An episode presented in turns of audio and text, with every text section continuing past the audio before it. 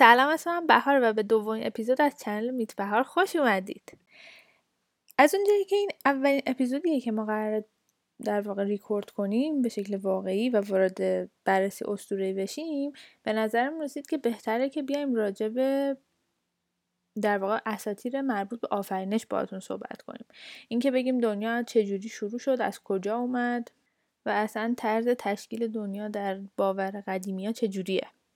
ولی خب از اونجایی که هر کدوم از ملل قدیمی برای خودشون افسانه منحصر به فرد خودشونو دارن بابت اینکه دنیا چجوری درست شده ما قراره در چند تا اپیزود به این بررسی بپردازیم و قرار از چند تا کتگوری مختلف به این موضوع نگاه کنیم. ولی خب قبل از اینکه شروع کنیم داستانا رو براتون بگیم باید چند تا نکته رو اول بدونید. اول اینکه ببینید هر ملتی تقریبا برای خودش یه اسطوره آفرینش داره.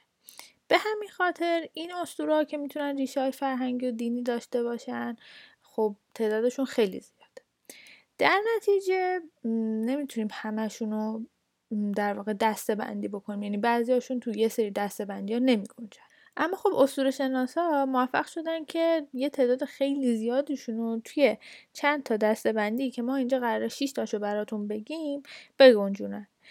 و نکته بعدی اینه که آفرینش تو خیلی از در واقع افسانه ها طی چند مرحله اتفاق میفته در نتیجه اون دسته بندی هایی که ما بهتون میگیم معمولا مخصوص هر کدوم از اون مرحله هستن. یعنی لزوما همه مراحل در واقع آفرینش یک ملت توی یک دونه دسته بندی نمی گنجه. برای همین ممکنه که من توی دسته بندی شماره یک و دو در واقع افسانه آفرینش یک ملت رو براتون مثال بزن ولی مرحله های مختلفشون. حالا علاوه بر این دسته بندی ها یه سری نکات هستن که تو خیلی هاشون مشترکن و ما باید اینا رو به شما بگیم که بدونید که بتونیم در واقع ادامه پادکست رو با شما بریم جلو. اولین چیزی که می‌خوایم از این تعاریف بهتون بگیم آبهای آغازینه یا دریاهای آغازین. ببینید این آبهای آغازین در واقع یک مفهومیه که تو خیلی از افسانه های آفرینش هست و به معنای همون آب آشامیدنی اجتوایی که ما می‌خوریم نیست. انسان های آغازین وقتی که دورورشون رو نگاه می‌کردن خب طبیعتا بزرگترین چیزی که دورور خودشون می‌دیدن آسمون یا اقیانوس ها بوده. به همین خاطر اومدن در واقع بر خودشون این باور رو درست کردن که دنیا اگه بخواد از درون یه چیزی زاده بشه قاعدتا از درون چیزی زاده میشه که بزرگترین حجم دوروورشون رو اشغال کرده. که معمولا اون یا یک فضای خیلی خالی مثل آسمونه یا مثل اقیانوس ها و دریاها یک حجم وسیعی از آبه. حالا این آبه خودش می‌تونه انواع اقسام چیزای مختلف توش وجود داشته باشه. می‌تونه املاح داشته باشه می‌تونه اصلا به شکل مه باشه می‌تونه به شکل آبهای خروشان باشه به شکل آبهای آرام باشه. هر شکلی از این حجم از آب ها در واقع ما به عنوان آبهای ازلی یا آغازین میشماریم. نکته بعدی هم اینه که ما می‌خوایم ازتون درخواست کنیم که شما توجه داشته باشیم به اینکه چقدر توی نقاط مختلف زمین طرز فکر آدم ها در رابطه با اینکه از کجا میان با هم می‌تونسته شباهت داشته باشه و دوست داریم که شما هم همقدری که ما از این موضوع لذت می‌بریم لذت ببرید. حالا بعد از یک در واقع توقف خیلی کوچیک می‌رسیم به معرفی دستبندی ها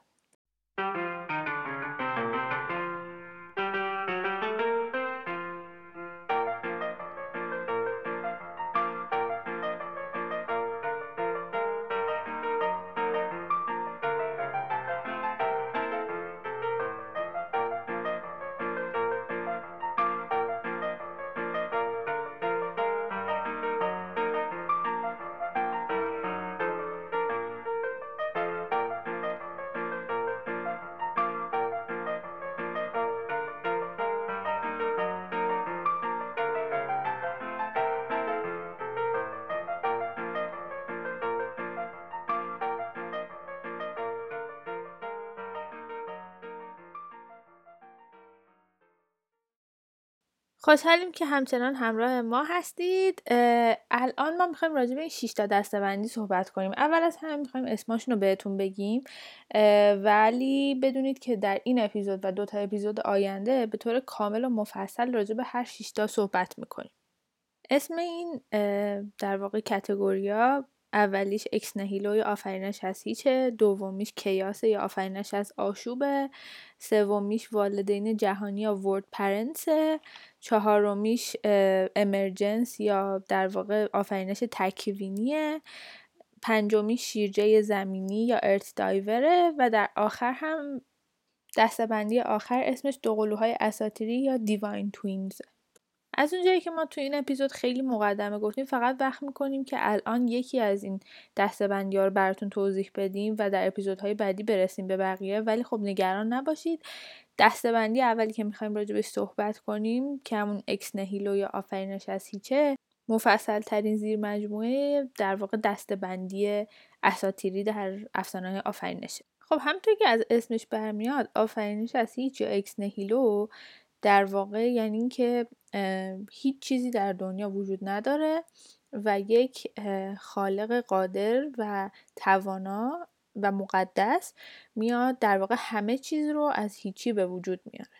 اگه بخوایم فقط به اسمش نگاه کنیم اکس به معنی خارج شدن و نهیلو در واقع به معنی نیستیه و از نظر اسطوره شناسی این افسانه ها خیلی شبیه هم هستن و اگه بخوایم بگیم می‌تونیم ادعا کنیم که حتی از قدیمی ترین نوع افسانه های آفرینش در دنیا به حساب میاد.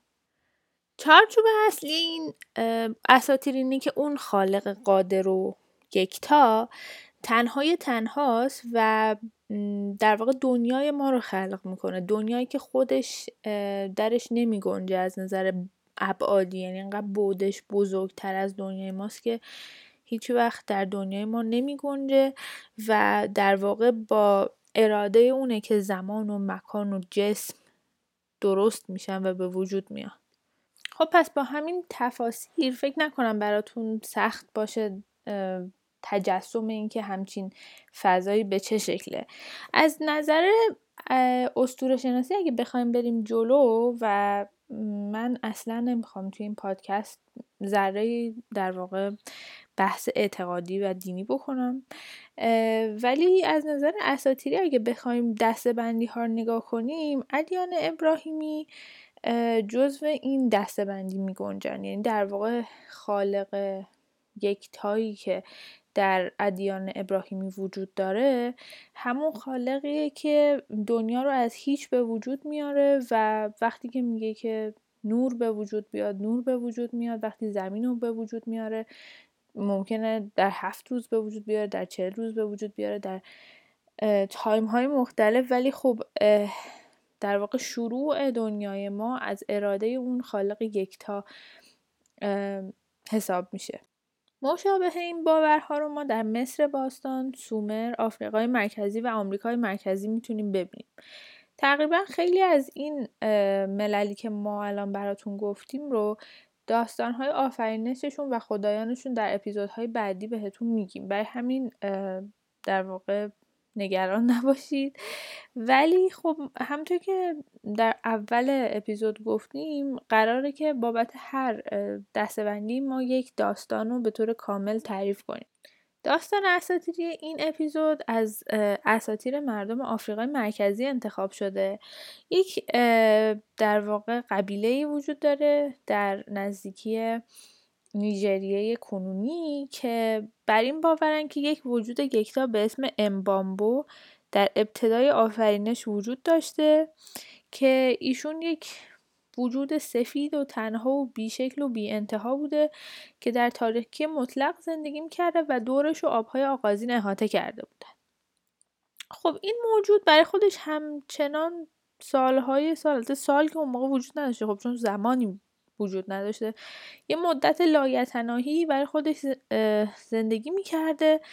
ولی اتفاقی که باعث میشه که دنیا شروع بشه برخلاف اون چیزی که ممکنه انتظار داشته باشین اینه که این وجود یک روزی حالت تهوع می‌گیره و اجرام آسمانی مثل ماه و خورشید و ستاره ها رو بالا میاره. خب ما داستان تشکیل جهانمون رو هیچ وقت به این شکل شاید نخونده بودیم. بعد خورشید آبها رو خشک می‌کنه همون آبهای آغازینو و زمین از بین این آبها پدیدار میشه. یه بار دیگه این اتفاق براش میفته حالا تهوع می‌گیره و نه تا حیوان رو بالا میاره که از خانواده های مختلفن. مثل عقاب، مرغ ماهیخوار، کروکودیل، بوز و و و. که هر کدوم از این جانور رو اگه دقت کرده باشین در واقع گروه خانوادگی خودش رو از نظر حالا دستبندی حیوونا می‌تونن داشته باشن. و اینها تکثیر میشن و حیوانات دیگر رو به وجود میارن. ولی یکی از کسایی که این موجود در واقع قادر رو یک تا به دنیا میاره حالا بالا میاره نمی‌دونم چجوری بگم یک انسانی به اسم لوکویما که وقتی که خب اون قادر یکتا خیالش راحت میشه از اینکه خب جانوران در زمین پخش شدن انسان ها وجود دارن زمین رو به طور کامل میسپاره به این آقای لوکویما و خودش در واقع وارد بهشت میشه و در واقع این میشه شروع زندگی انسان ها بر روی زمین و تمام شدن داستان آفرینش این قبیله. یکی دیگه از داستانهای اساتیری که می‌تونم در واقع از این خانواده براتون تعریف کنم مربوط به مصری های خیلی خیلی قدیمیه که در منطقه ممفیس با هم دیگه زندگی می‌کردن. حدودا 2500 الا 3000 سال پیش قبل از میلاد مسیح. اونا بر این باور بودن که یک خدای وجود داره به اسم پتاه. که در واقع خدای صنعت و خلق کردن و معماریه. و به عنوان در واقع معمار اولیه دنیا بهش نگاه می‌کردن که در نهایت خلق کردنهاش باعث به وجود اومدن همون محیطی می‌شده که این مصری ها توش زندگی می‌کردن. اونا باور داشتن که اگر خدا رو یک استاد همه فن حریف حرفه‌ای در نظر بگیرین باید توانایی اینو داشته باشه اون استاد که قبل از اینکه چیزی رو خلق کنه به طور کامل بهترین شکل اون جسم یا شیعی که می‌خواد خلق کنه رو در ذهنش داشته باشه و بدون اینکه در واقع مواد اولیه رو بشناسه بتونه در ذهن خودش یک ایده فوقالعاده عالی رو خلق کنه. خب اتفاقی که برای دنیاشون افتاد همین بود. پتاه اومد دنیا و کیهان رو به بهترین و ایدئال ترین شکل ممکن فرض کرد و بعد از اینکه این فرضیاتش تموم شد شروع کرد یه دونه یه دونه تمام حالا آجرها و اجزای سازنده دنیا رو نام برد. با نام بردنش اون اجسام شروع کردن به وجود داشتن. یعنی با اراده اون خدا خلق کردن فقط با در واقع قدرت ذهنش اتفاق افتاد. و اینجوری بود که مصر در قسمت منفیس و خب خانواده سلطنتی منفیس به وجود اومدن. با پایان این داستان این اپیزود هم تموم میشه. خیلی خوشحالیم که با ما همراه بودید. امیدوارم در اپیزودهای بعدی هم همراه ما باشید. تا اپیزود بعدی خدا نگهدار و به امید دیدار.